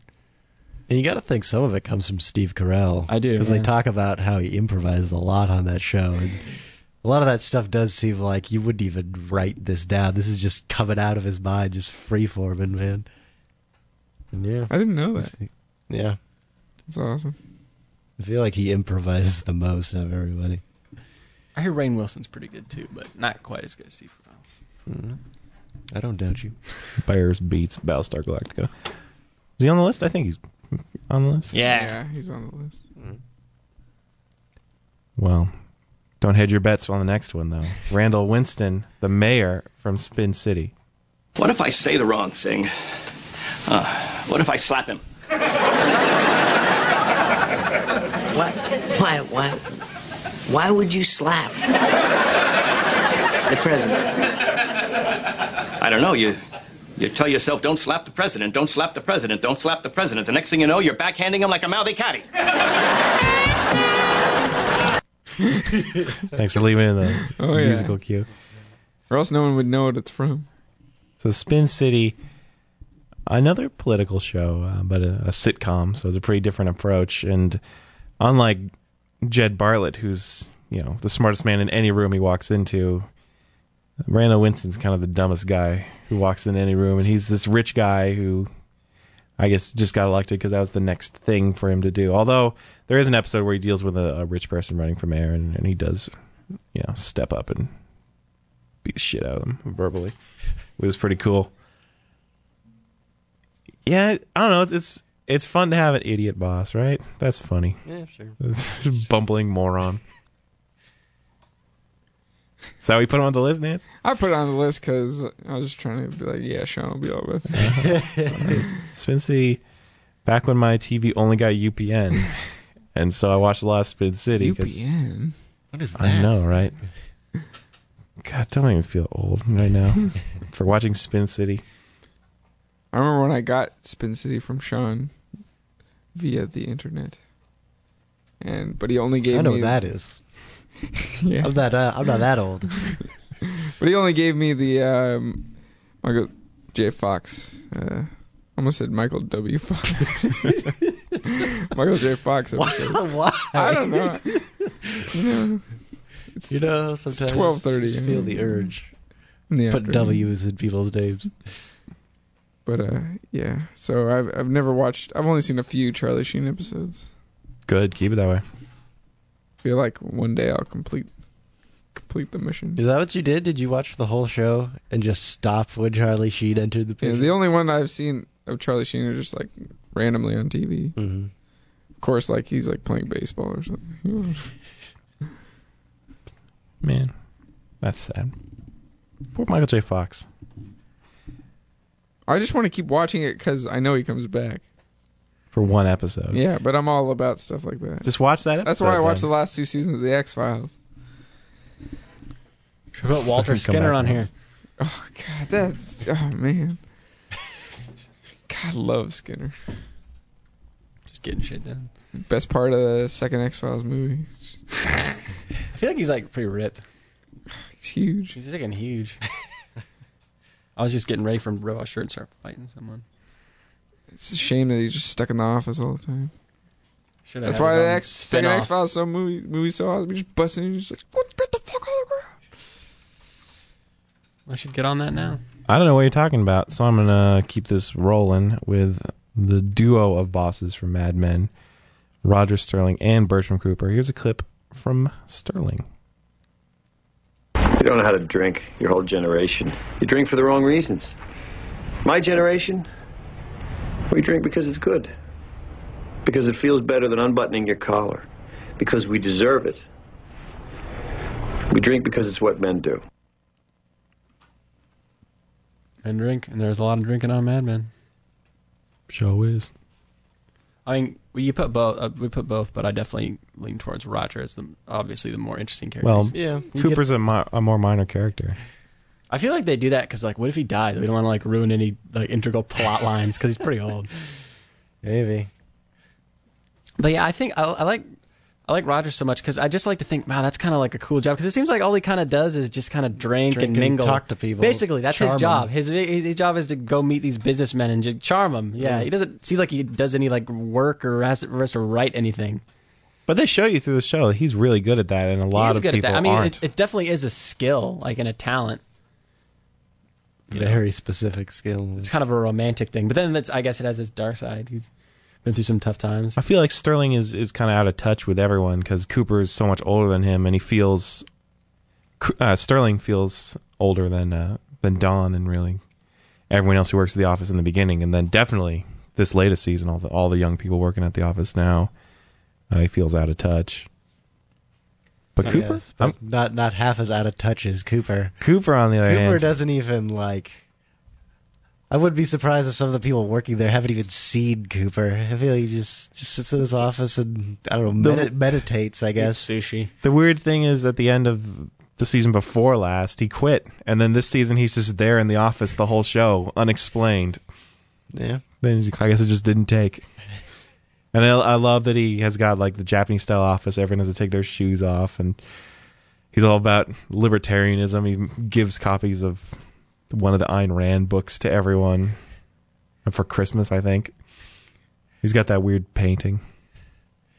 Yeah, I like that there, you just only know these little small touches about him, but yet I really like him as a character, Yeah. even though he doesn't show up that often. I'm always really pleased when he when he does. He doesn't seem as flawed as everyone else. No. Seems to mostly have his stuff in order. Yeah, I I mean, think 'cause so. Roger's uh, because definitely he just flawed. doesn't get involved with anyone.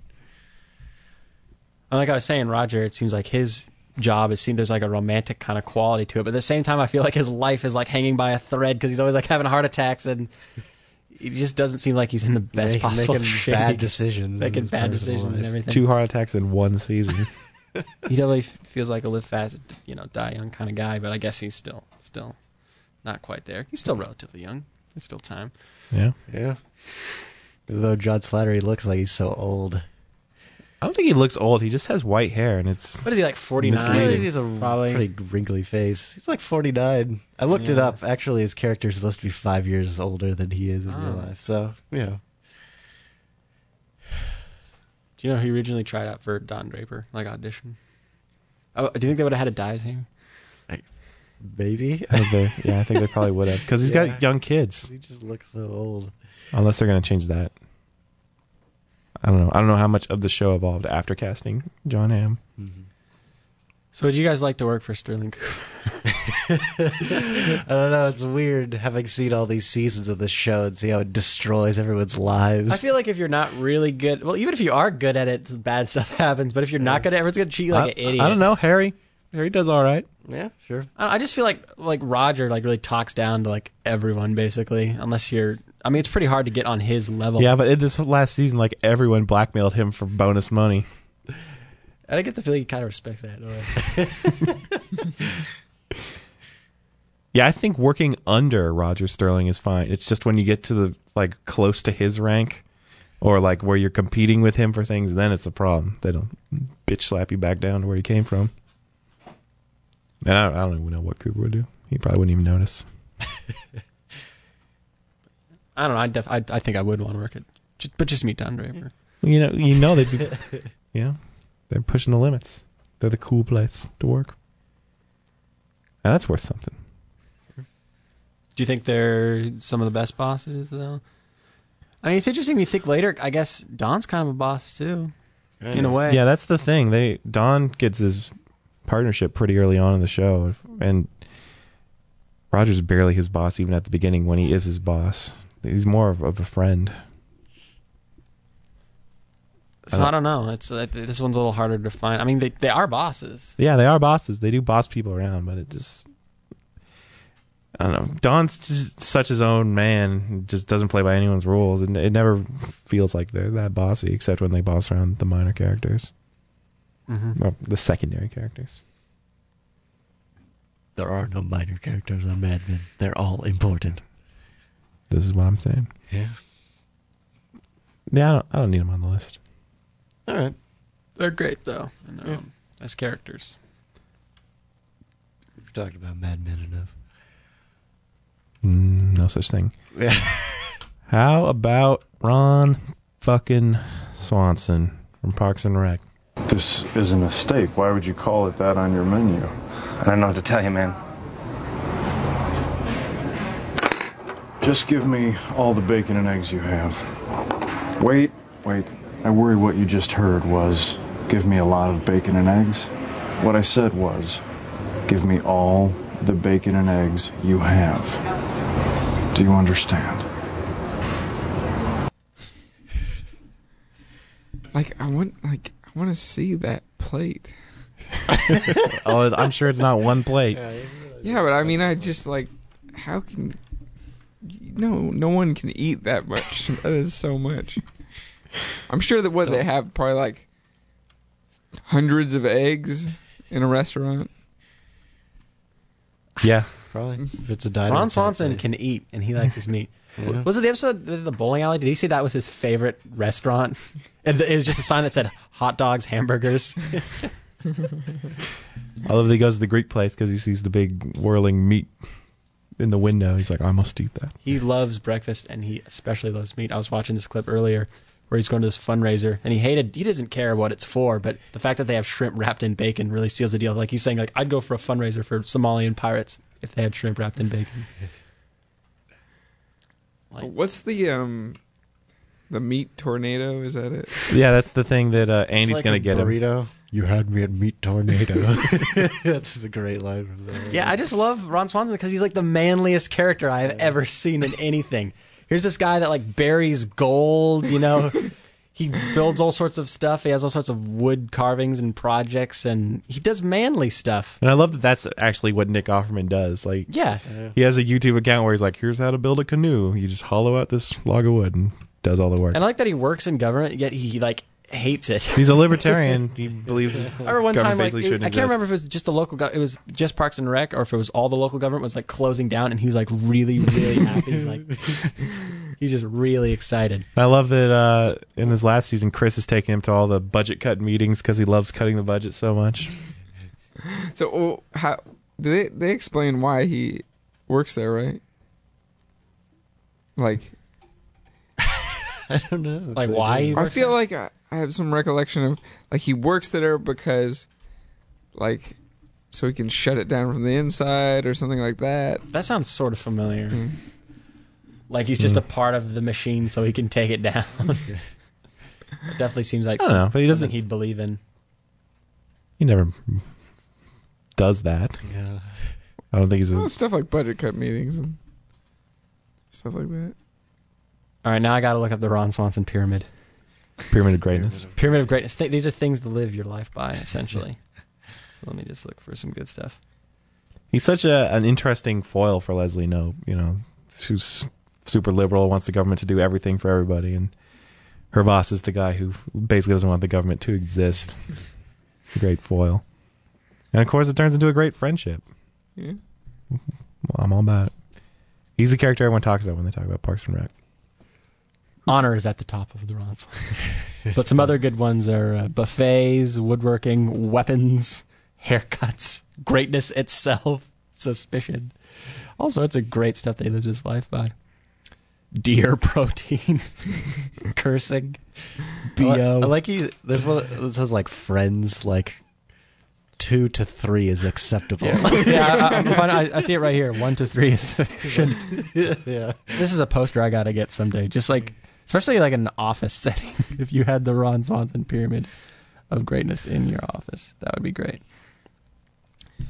And I just, I just love how old fashioned he is. I seem to remember they were trying to go look for like all his records. Was he being audited or, or something like that or Mhm. something like that? And he's just like, he's like, what's this? Oh, this is a gentleman's agreement. picture of him shaking a guy's hand. Like that's oh, you know, or like bartering stuff or trading stuff like that counts. Like that, those are his records. He's also a great character just because there is kind of a mystery around him. Like you get to know all these weird things from his past, and yet it's it's like he's there's so much like detail to his characters, so many little quirks, and yet they can still keep you like surprised with learning different things about him. Like his music career. Yeah. We still don't know much about Duke Silver. Duke Silver. Uh, they they could they could have tons of Duke Silver episodes to to cash in on. He's like the Don Draper of Parks and Rec. And I love his I love his got a secret ex-wives past. stories. Yeah.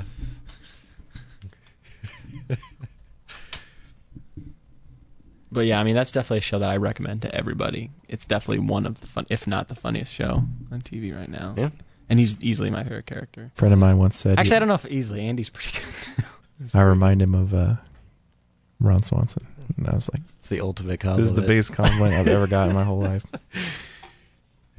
That'd be a good Halloween costume. They do sell the Ron Swanson mask. It's pretty I creepy. feel like if you could if you could grow that mustache, then you you could win any Halloween contest of all time. I, yeah, if you really grow it. Just eating meat. Everyone's eating candy. You're just eating meat, Passing out meat. passing it out. The only questionable thing about him though is is he the boss? That's the thing. He is the boss, but there's that there's that scene from this last season where he's like, "I'm your boss," and everyone just laughs. Because especially since uh, Chris showed up, he's he's Yeah. Yeah, I But, felt I mean, like he's after still- season he's- three they kinda he's a feel, boss. Mm-hmm. feel more Mhm. like the bosses. Yeah, but I mean, he's he's the boss of the department. I, what they don't show you is you know Chris going to other departments. You know what I mean? Because that's not interesting. and Those people are boring. you know it's just a very different managerial style than a lot of bosses where he What does he do? Just like sit there? And yeah then and April- not take meetings. Whittles. Yeah. Like for makes eight little hours, he just sits, and I- and I I love April and and uh and Ron's relationship. I feel like there is one scene where she's like, "No, Ron can't talk to you right now." He's like, "I can see him. He, he's right there," and he just like waves at him from his office. So, would you like to work for Ron Swanson? Oh, yeah. I don't know. He doesn't even bother to like learn your name, or even if he does know it, he'll just call you a different. But that's the, thing. You don't have to do anything, and That's he's true. all about it. He's so awesome. I I, guess just that's want true. to earn his respect so Oh, yeah. much. You just have to do something manly, make something, uh, or something involving meat. make something of meat. Like Build a- a, meat house. a meat house. Just introduce him to some sort of really good meat-based food, like the meat tornado. It's for life. Yeah, I'd, I'd sign. I'd be down for that job. That job, meat maker for of Ron Swanson's. Yeah. Okay. How about the very last entry on our list? He was a baseball player. Now he owns a bar. Sam Mayday Malone. You know, I got a phone call today from a teenager saying I was taking advantage of my status as an ex-ball player, and that old squares like me shouldn't be doing the sports. Well, Corky, tonight's commentary is directed right at you.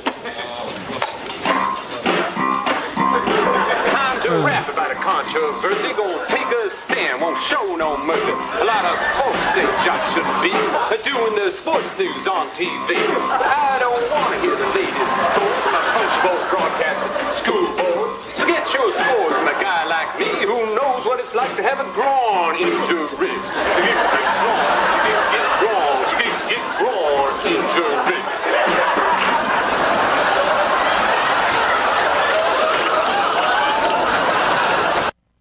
Can't wait to hear the dubstep remix. of it. So that's the episode where Sam Malone gets a job as a sportscaster. Does he do it? Is that like the his first? That's not his show? first. He, he- he's done it a few times at that point. Okay. And everyone's giving him tips on how to be more relatable and less boring. Yeah. And that's what he comes up with. Okay. so yeah, kind of like Ron Swanson, here's a boss that no one really treats like a boss most of the time. He's just one of the guys. Yeah. One of the guys in the bar. I mean, people leave the bar all the time, even when they're supposedly on shifts. I feel like Carla is the only one that is constantly Yeah. at the work. She's the only one working all the the one time. with like 15 kids at home is always working. Uh, I, I, lo- I love Mayday, man. Yeah. Yeah. I bet he would know my name if I. Every- drank a well, lot. everyone knows your name, Sean. so. Oh yeah.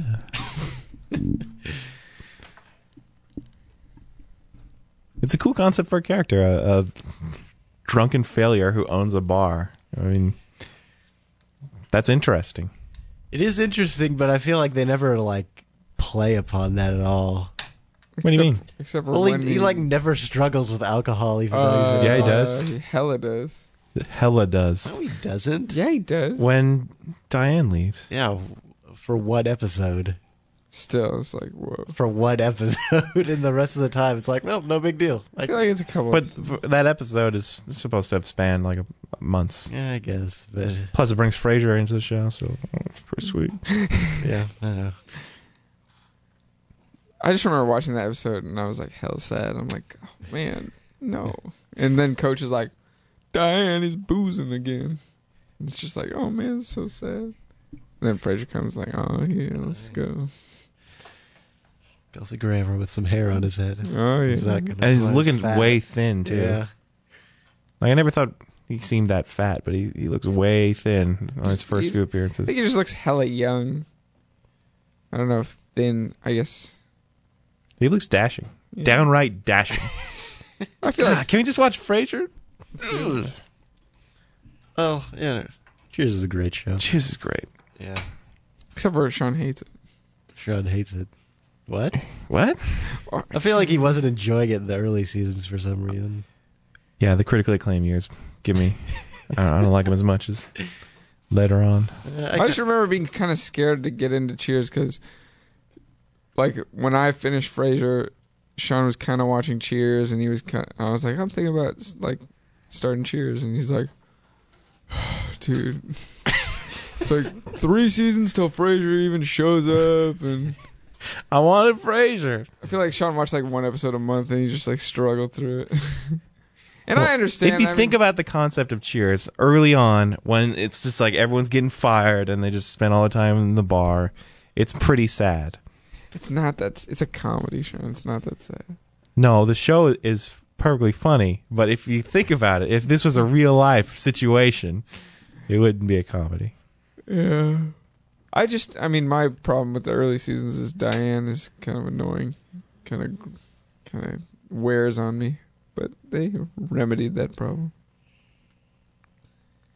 Sure. Murder. Uh, no, that is not how they remedy that problem. Just didn't want to spoil it. So that's why she's only in that one episode of Razor.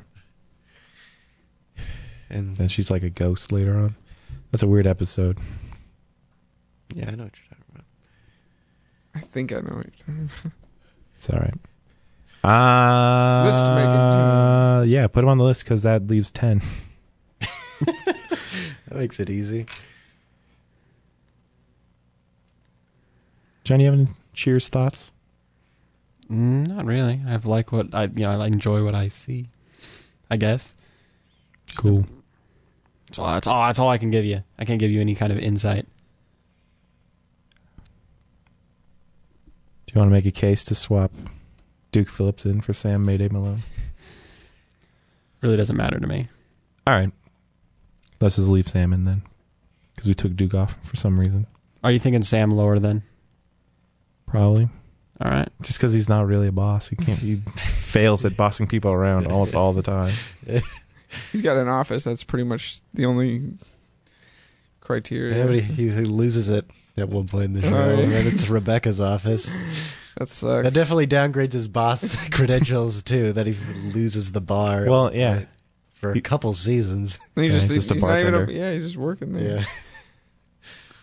He gets it back. But I feel like you still feel like he's the boss. He's probably the head bartender. Yeah. Over Woody. Yeah. Woody That's around. real tough. Yeah. So him at 10, not Jay Peterman or Lou Grant. I put Jay Peterman higher. Okay. Hmm. Okay. Because I feel like he's more iconic in the boss role. You know. Mhm. Yeah, I agree. So who would you put at 9 then? Well, I, I was just saying to Sam alone. I mean, I wouldn't mind putting Peterman in lower. Uh, let me see. What's up, Colin? I don't know. I just like Sam Malone more than Jay Peterman Oh. because he's play. I don't know. Just because he plays such an integral part in that show, he's basically the star. He is the star. And Ted Dance is really good. Don't buy into that Sam and Diane are co star bullshit. They kind of are. She leaves. But yeah, and he he basically becomes the star of the show when she leaves. Well, then put Peterman at ten, and Just just 'cause one higher. Of the 20 episode thing. I think that's Yeah. the number. Yeah. Twenty one, twenty two. 21, 22. Very minor character, but I like him.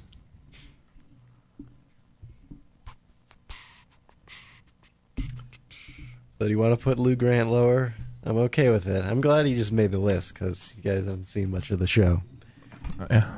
I'm Or at all in Sean's case. or at all. 100%. Just ended his streak. You I, I'd should say check the it out, streak is Sean. alive.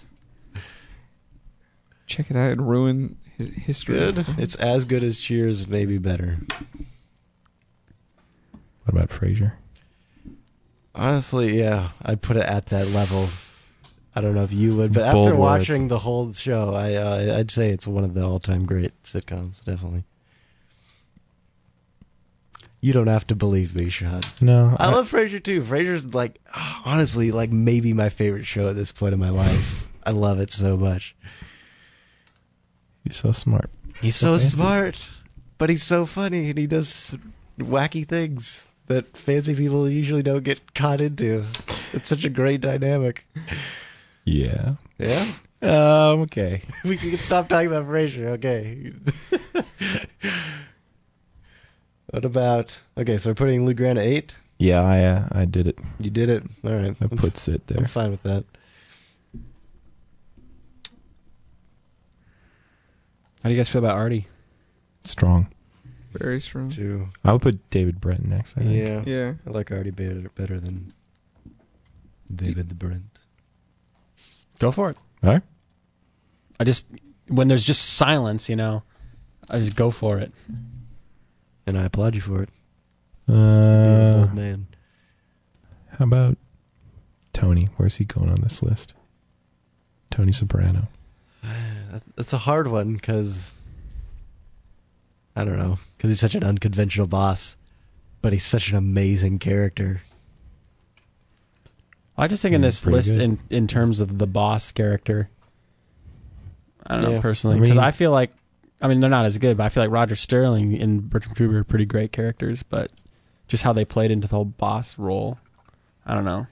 But Tony, he bosses everyone around the whole show. Pretty That's, much. that's basically it. And when they don't do what he says, bad things happen. Yeah. They get fired. He's, he's- he's a born leader. Or born to be in charge. Um. Well, if it's not him, then who? Montgomery Burns. Well, he's my favorite, so I mean that's that, that's that'd be pretty tough for me to deal with emotionally. What about Michael Scott then? I think I like Michael Scott more than Jack Donaghy, actually.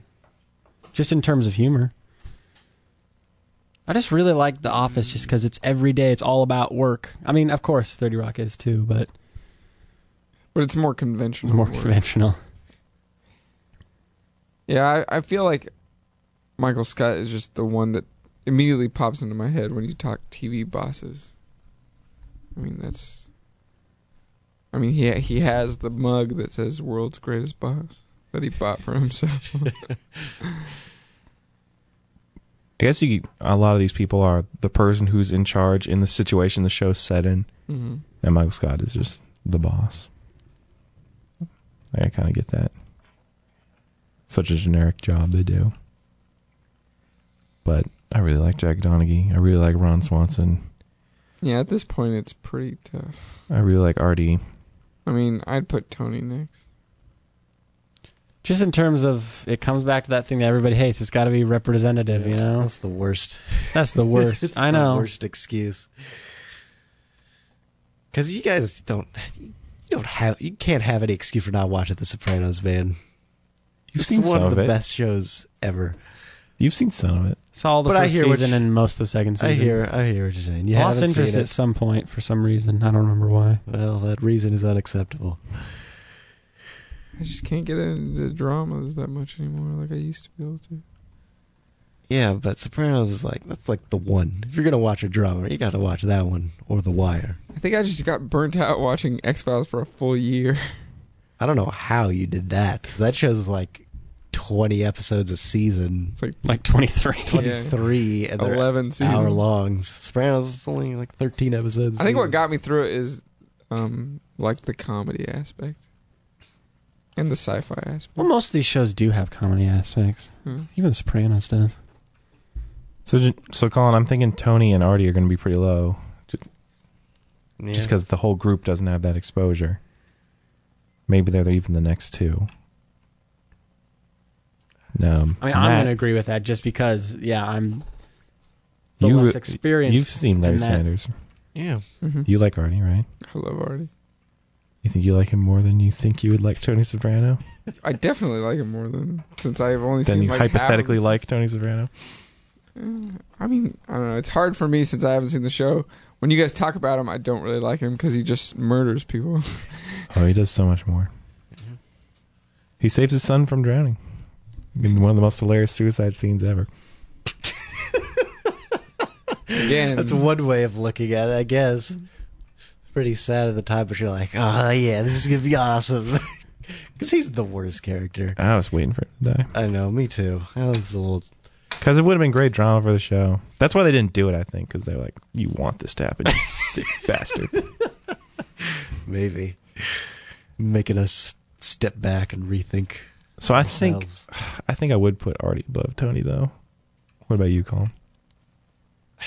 No, I, s- I told you, like, he's like the best TV character ever for me. He's so interesting. Was but he the best TV boss? I don't know. That's the thing. He's pretty good. He's pretty fun to watch, boss. I don't know.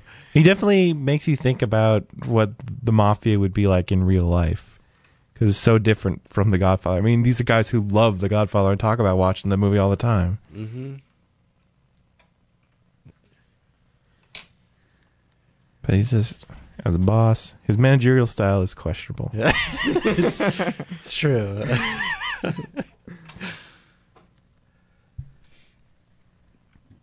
I think we can go as as high as five with Tony, but we'd have to put Artie below him. Okay. I mean, I could put Jack Donaghy below him too, or Michael Scott, or most of these characters, maybe all of these characters. I like him a lot, John. So you probably shouldn't be asking me. When you say below, do you mean like a higher number? Uh, yeah, I guess. it's a weird way of putting it. We know, we all knew what he was saying. I Yeah. didn't quite. Sean got it. I got it. That's all I care. I am smart. Um, God, I think we got to we got to make a move, gentlemen. Well, it's because we haven't like decided really clearly what would be number six or five. Let's take a vote. Matt, what would you put at number six? I mean, I put. I feel like this is irrelevant because I put Tony Soprano. You put Tony Soprano, and John, you would also put Tony Soprano. I mean, I don't care because I'm not. I'm not really big. I mean, I like Artie. I've seen Larry Sanders before, but I don't care. Like, I'm not gonna. But it's definitely one of those two for you. For me, yeah, it's definitely one of Okay. those two. Colin, I can do you as good as number five. It's like Pawn You're, Stars. you're making a deal with me. Well, okay. So I'm with whatever. you, but I got to get this thing done. Yeah, that's fine. I mean, I don't know. My number one probably would have been Lou Grant, so. Yeah. You crushed my heart a long time ago. I don't care. Yeah, like the first episode of this podcast hasn't come back since. Yeah. um. Now, John, let's talk about Mr. Burns. Mm-hmm. He's your number one, Oh yeah, undoubtedly. Well, it's like my favorite show of all time, so yeah. You know, I just feel like he's like one of the most iconic boss characters.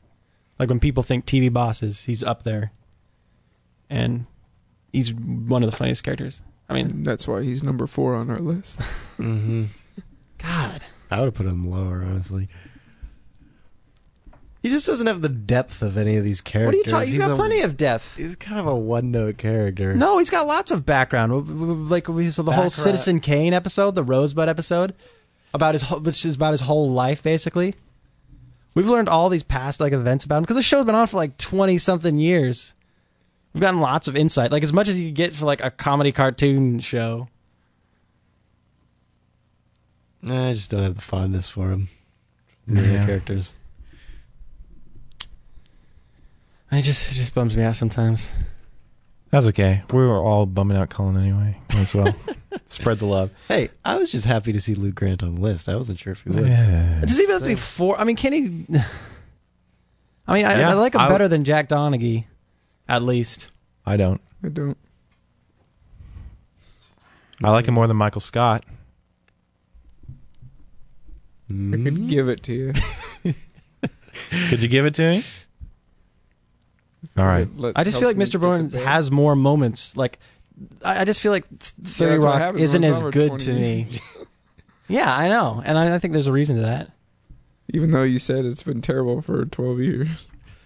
Something like that. It was good for Like Ten 11 years. 11 years. That's pretty good. That's more than most shows. and he still has his. He still definitely has his moments since then. This you're really killing me here. You're really killing me. Can This he is- even be This is three? what happens when we let John no, he can talk be, about no, the Simpsons. He can be. on our He can be podcast. three. It's just four infuriates. We, we bumped him up to three. There you Okay. go. We threw Michael Scott in there as a wedge between him and Mr. Soprano. Uh, Like the Oh, difference between three and four is. I don't know. I don't know that I like Jack Donaghy that much. But I don't like him. That, I, I mean, two at this point. Seeing where we stand. I don't know. I'd almost. I mean, I love Jack Donaghy, but I'd I'd s- flip. I put Jack Donaghy four. At four? I don't know. Michael Scott is like the TV boss. Like he is. Yeah, I feel like I mean, Michael to me- Scott. I feel like Jack Donaghy should have been. I mean, this is just for me. For would have been in the four spot, and then Michael Scott would have been in the top two somewhere. You. He is So you- kind of like the TV boss of this era. Yeah.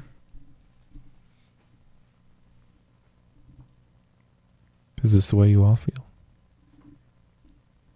I don't think so. You Hon- guess. Honestly, I don't have a big preference over these characters. I have opinions on the other ones, but these are two that I like about equally. I really like Jack Donaghy. And I feel like I only came to appreciate Michael Scott the last season he was on the show. And I was like, oh, God, what are they going to do without you him? kind of get worn out on him after a while. I, I feel like that's the reason he left. So you put Jack Donaghy all the way down to number four? All the way down. I'm just trying to make John happy with Mr. Burns. I just w- when you compare the humor, like I feel like Michael Scott has so many more moments than Jack Donaghy. I feel like both of them have more moments than Mr. Burns. Well, I would disagree with that. That's all I have to say, I guess. I just feel like Mr. Burns is a more minor character than any of Oh, these people. Mm-hmm. Well, definitely. Michael Scott's the star of the show, so is And Jack Donaghy. basically the co-star. Fine, just end it. this is like hell for me. I'm having a good time.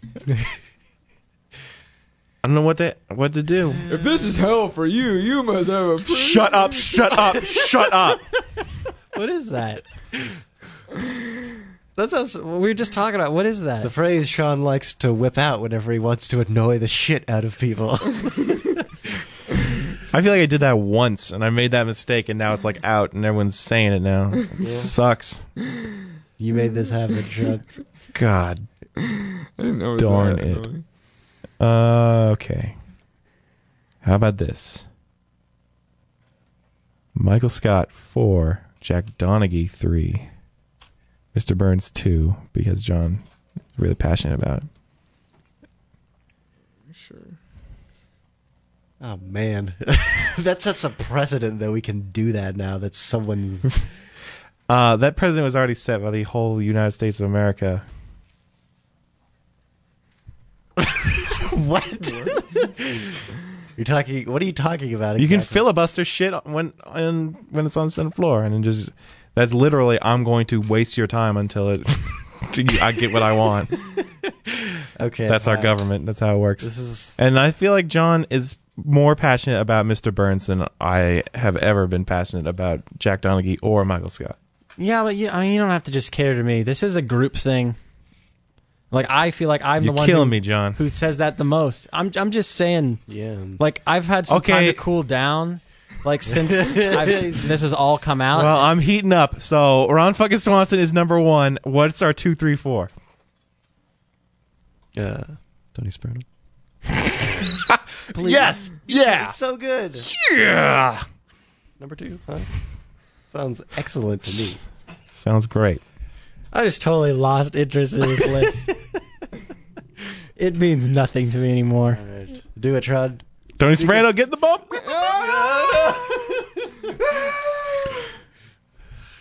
I did- Put him at number four. Okay, Tony's number four. Mr. Burns is three. Jack Donaghy is four. Michael Scott is two. And Ron Swanson is number one. Would you? Were you wa- waiting so- for someone to shout out at you? Or snipe you? So somehow the Greg Daniels shows master bosses. Oh, okay. Yes. All right. Read the list, Sean. Yeah. All right. All right. Our top 10 TV bosses are number 10, Jay Peterman. Number 9, Sam Mayday Malone. Number 8, Lou Grant. Number 7, David Brent. Number 6, Artie. Number 5, Tony Soprano. Number 4, Jack Donaghy. Number 3, C. Montgomery Burns. Number 2, Michael Scott. And number 1, Ron Swanson. Thank you for listening. We have a website over at mildlyplease.com where you can comment, or if you feel uncomfortable commenting, we have an email address, t3 at mildlyplease.com, that you can send your questions into. And we have a YouTube account now if you want to check that out. And I guess that would, this is the end of our show now. So I'll see you next week. Goodbye.